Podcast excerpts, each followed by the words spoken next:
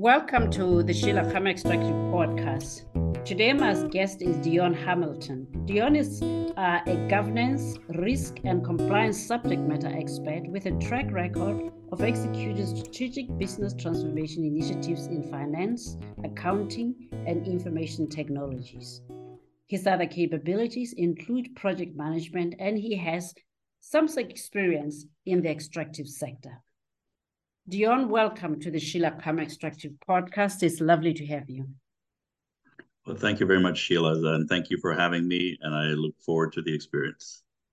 So, you know, mindful that uh, you are a financial uh, accounting uh, professional, I wanted to ask you what is the contribution of a financial accountant to governance? Okay, that's a very good question. Um, indeed. Thank you for the question, Sheila.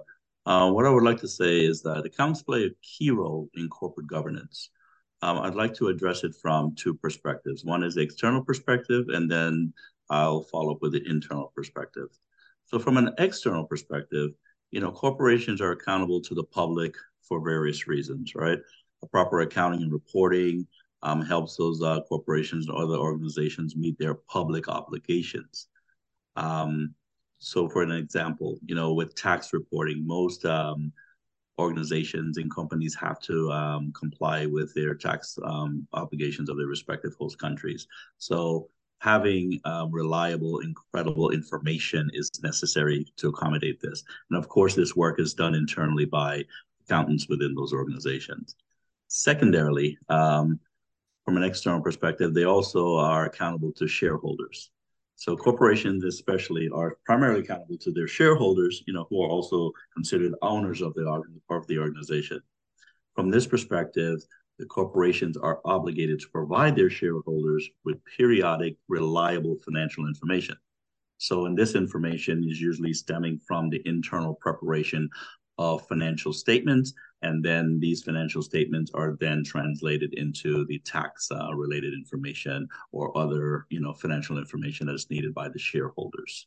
Mm-hmm. from an internal perspective let's think about it in terms of just the routine activities that are done uh, within the uh, within an organization. So planning and budgeting right? So senior management of these corporations um, rely on making informed decisions based upon financial information that is provided to them I'll give you one good example. You know, sort of exa- uh, organization plans to invest in an opportunity that they have forecasted is going to achieve a, a 10% return on investment. Well, when they actually measure that return, the return is comes in at 8%. Well, now that's under, right? So then the question becomes, okay, well, why was actual less than planned? So th- that's usually based on information that's provided to them from the internal planning and budgeting process, and then of course the uh, the review and anal- analysis of that information based on the actual to plan is going to be driven by okay, well, why did we not achieve the result that we originally intended? From a cash flow management perspective, you know, accurate financial information is necessary to assist with making short-term decisions, right, via the management of cash flow. So as an example, like right now, the global there's a global um, um, financial crisis going on, right? Um, stemming from inflation. So during these times of financial uncertainty, uh, organizational management must make decisions regarding how best um, to spend their cash based on how much is available to spend. So these all this is reliant upon information that's provided by accountants. Hmm. So basically, uh, from a governance perspective, these become tools for oversight by uh, those who oversee the executive, but they also become tools for being able to report reliably to the taxman the level of revenue and therefore enabling the taxman to levy the right level of tax. And failure to do this can compromise from a compliance perspective, but it can, as you rightly said, also compromise from a risk mitigation perspective. Because if you don't have the right if you wish, uh, accounting and financial information, uh, you might not be able to plan and mitigate the risk of uh, cash flow. But uh, uh, th that's all very good. What isn't clear is these issues. Let, us just uh, think of governance from the external stakeholder. as opposed mm-hmm. to a shareholder. What is the value then uh, of uh, this reporting from an accountability uh, perspective, especially when one thinks of extractives and accounting to the public? Okay, well, you know, first and foremost, um, you know, the information needs to be accurate and reliable, right? And so, from that perspective, uh, when you're when you're reporting out to these uh, external um, bodies or agencies uh, or or populations, you need to make sure that as as such that information is accurate and and, and uh, reliable. Also, you know, there's another part of accountancy where we don't think about it. You know, I would like to address it from the what I call the auditor's perspective, right? So you have not just your external auditor, but I'm thinking more of your internal audit and other what we call separate evaluations that must be performed. So the information, even though in order for the external stakeholders to rely upon it, they need to have comfort that the information is uh, complete and accurate and reliable. So this is where you have either bodies internally um, that uh, prepare the information, such as your finance departments, um, your internal audit functions that review the information, but also when you think of the public accountants, right? So public accountancies come in and perform audits of that information, therefore a, a certifying or attesting to the reliability of the information.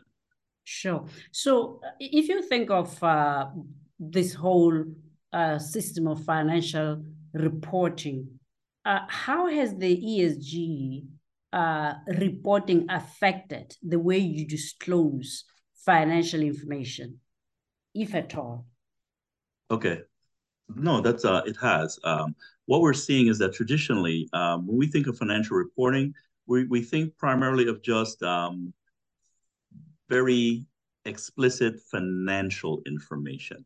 What we are seeing from ESG is that now you're starting to incorporate non-financial information into the consideration of your financial outputs, right? So for example, um, when we think of ESG, ESG really comes down to three, what we call three pillars, right? Environmental, social, governance. From an environmental standpoint, really the the the essence of that of that of these requirements are okay is that organization or that company being a good steward of the environment and this being a good steward is measured by okay well how do you handle emissions from your production process how do you do you use recycled materials or are you using virgin materials every time you produce a good uh, are your business practices centered around conservation of the limited natural resources that we have? Whereas, for example, the social elements now deal with more like, okay, well, how is the com- how does the company treat its employers, suppliers, customers, community, and other stakeholders, right? And this is evidenced by, okay, well, what is the uh, employee, what is the employer's development and labor practices? You know, what kind of health and state safety standards do they follow?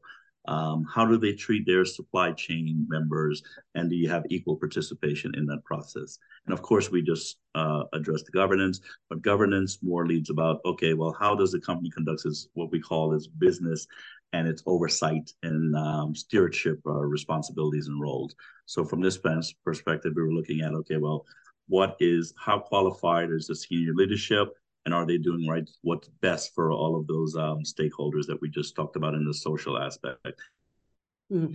um, so, what is executive pay is it in line with best practices or is it skewed et cetera so on sure so would it be fair to say that uh, financial reporting has always had an eye on the g which is the governance, as you rightly said, the oversight, the compliance, which is why we have both internal and external audit uh, functions. But that perhaps the E and the S is relatively new. And to that effect, has the E and the S also found its way specifically in the financial reporting space? And if so, how? No, so yes. So to um, to respond to your question, yes, the governance has always been there. And yes, it's the E and the S that um, have not been there. And so what we have found, right, is that you're having a lot of um, factors that kind of uh, contribute to or have have driven why there's a need for this additional information, right? So what I would like to say is that there are primarily three um, drivers that has affected the um, what I would call the emergence of the not traditionally non-financial information. Um, those three um, reasons are one, just technology, right? The the rate of technological uh, innovation that's going on in the world today is driving the need for, for additional information in terms of the specific outputs of corporate performance, et cetera, and so on. Of course, we cannot forget climate change, right? So the impact of all these changes on our natural environment um, is is is having a very very dramatic uh, effect on on um, not just our world, but also the how we will report that information, how organizations and companies will report that information. And then last but not least is what I would call um, there's just always been a a quest, if you want to call it, for more information or, transpar- or transparency. And this is being driven by the external stakeholders, whether those stakeholders are investors, regulators, et cetera, and so on. Hmm. So, you know, it, it's one thing for you and I to speak about financial reporting, disclosure, more scrutiny, ESG. But suffice to say that a lot of the language, a lot of the systems and processes that are used in financial reporting are quite complex and tend, in my experience, to speak to the professional.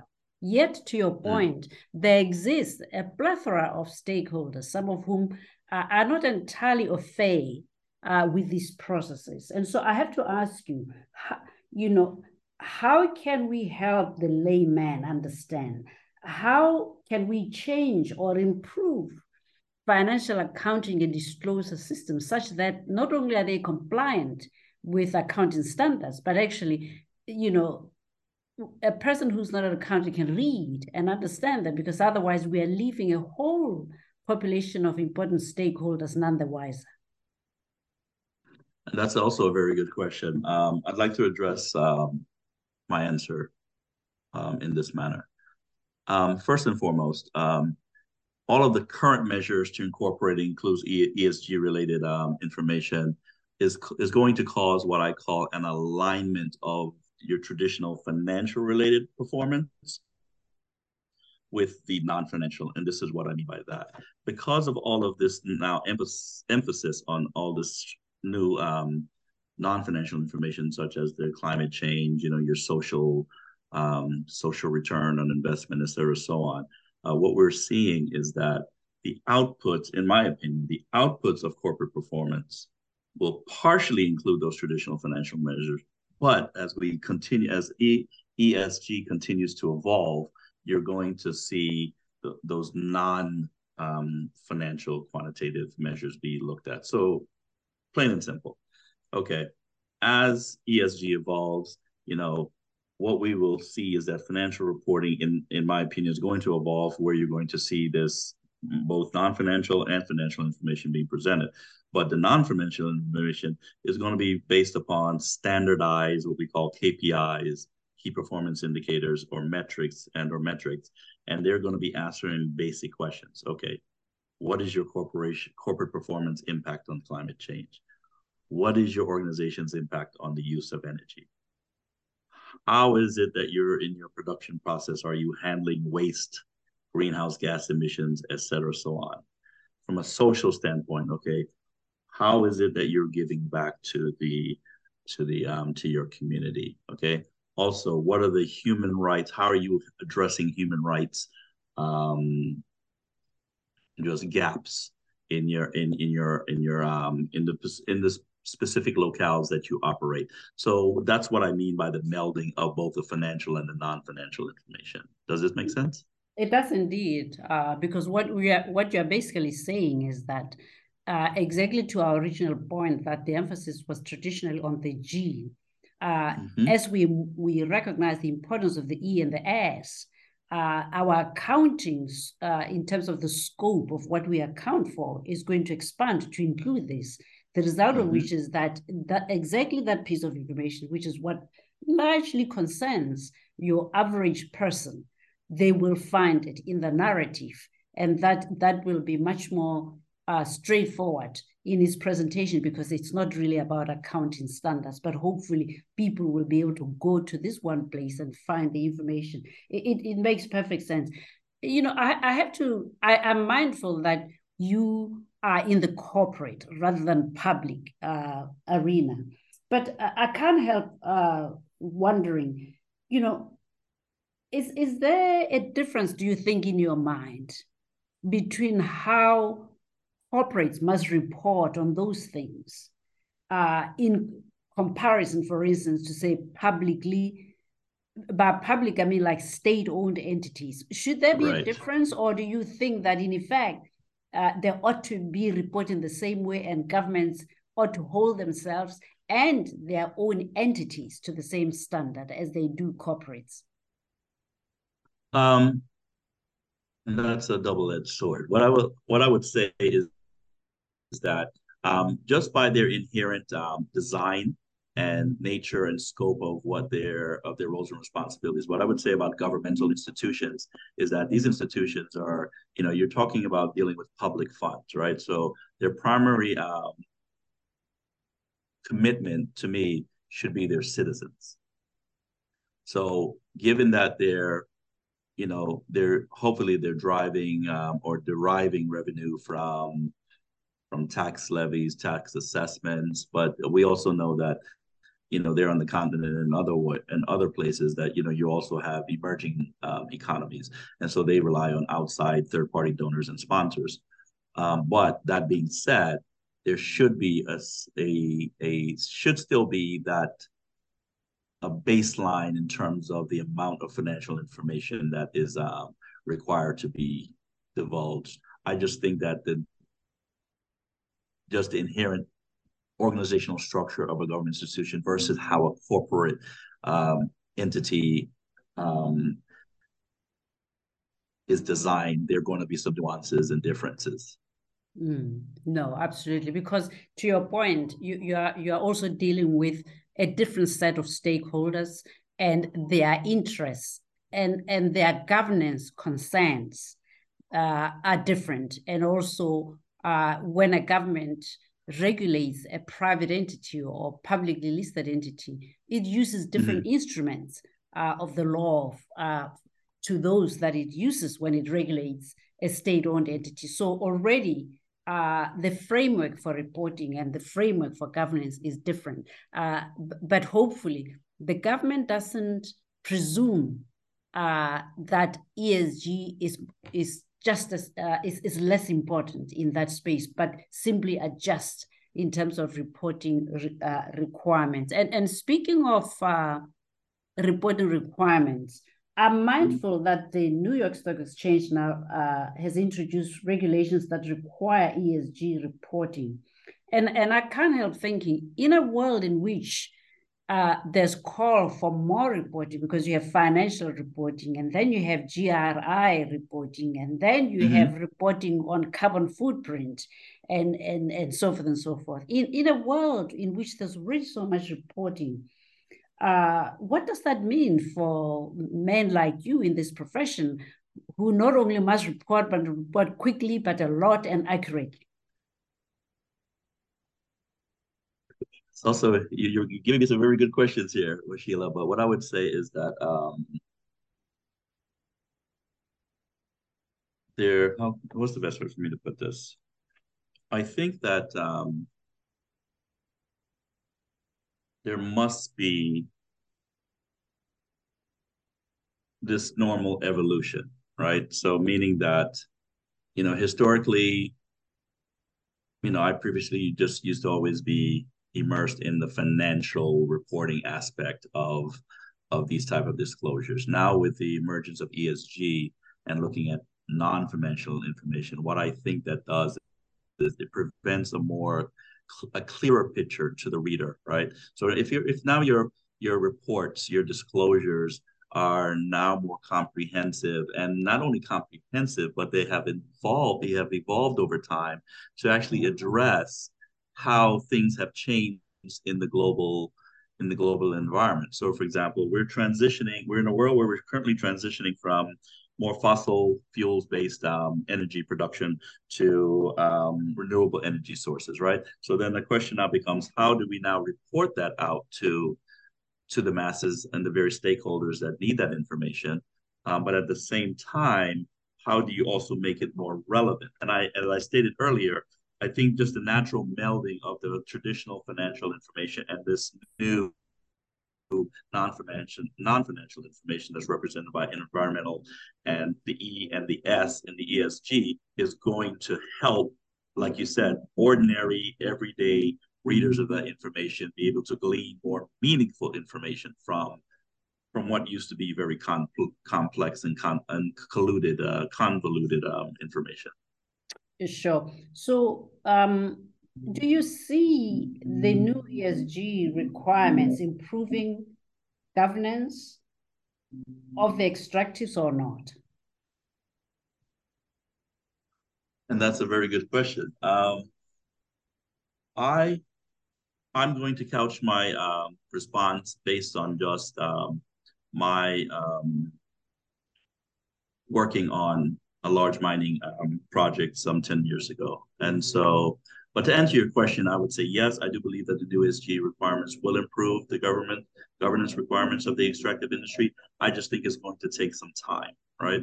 So we all know that the majority of the global mining activities occur in countries um, with that have developing economies. So traditionally, in these in these countries, your governance frameworks have tended to be very weak, um, which means that you know the mining companies can basically go in and you know like lack of a better word wreak havoc in terms of their some of their business practices. Um, well, the mining project that I had the privilege of working on, it had the it had the mantle. It kind of held itself under the mantle that it was supposed to be a a very revolutionary 21st century um, project, mining project. And that being said, they their objective or they aspire to get to a point where um, they could they would um, help the government work in concert with the government to to help build up their particular infrastructure right? Of course that's a that's a very um, you know fine line that you're walking there because now the question is okay how do you make sure that there's, there's enough standards or, or or controls in place that the um, that the mining company or companies are not um, having undue influence on the government. But that being said, I would say that going forward, if let's say let's look at it from a social perspective, um, the S in the ESG, if a a mining company is now required to report out on those social measures, um, such as human rights, such as okay, how are they giving back to the um, to the country, their host country, or their or the local economy? Um, then I think that as they as they go down that path, they're going to be required to actually collaborate with the governments to help them in terms of developing those more um, what we call stronger and uh, sustainable governance frameworks.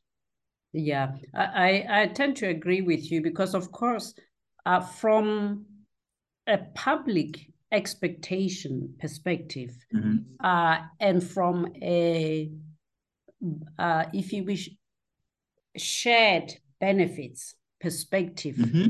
the the envi- the social environmental aspect are the key and in the past there hasn't been standards on what it, what does enough look like what does good exactly. look like and so presumably once we have global consensus on what constitutes uh, the right social environmental impact, then we can put that question to bed. The other, of course, has been the do no harm concept, which is to say, environmentally, do your best to leave the environment in as good a place as possible, knowing that you can't restore it to its original form.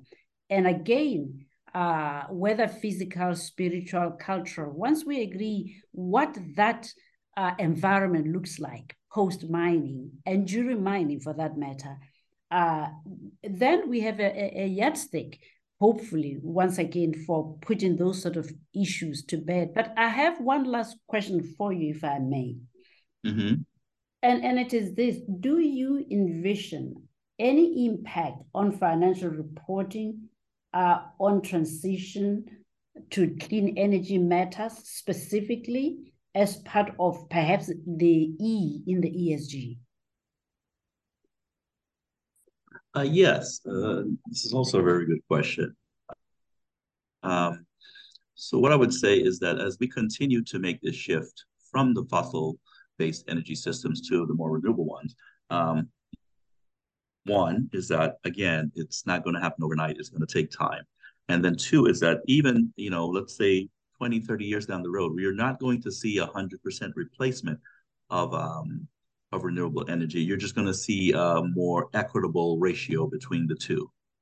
So that being said, that as the the impact on financial reporting as we continue this transition to a to the um, to renewable energy, what you know what I would expect to be seeing is um, you know more reporting and disclosures on climate change investment costs, right? So how much um, money um, actually bottom dollars is actually being made into climate change initiatives by those reporting entities. Um, another thing is the net zero emission cost, but then of course there needs to be some standards around that in terms of well, well how do we how do we measure that, and then more importantly, you know, making sure that there's no, no there's no um, no kind of what we call funny business or fudging the numbers, right? So that's where your oversight functions will need to be uh, very strong in, in order to verify this kind of information uh, when they're going in to do their separate evaluations. Um, other KPIs and metrics that would be looking at, you know, greenhouse gas emission reporting and the related disclosures. And as I said other earlier, very, you know, designing very climate change specific KPIs and metrics um, to monitor and evaluate um, how we continue this transition process. Fantastic. Well, Dion, that was wonderful. My sense is that when it comes to ESG, financial reporting and non-financial reporting, the truth of the matter is that we've just gotten started. Thank you very much for joining the Sheila Khama Extractive podcast. Well, thank you, Sheila. And it's been a pleasure uh, for, for me to participate in this process.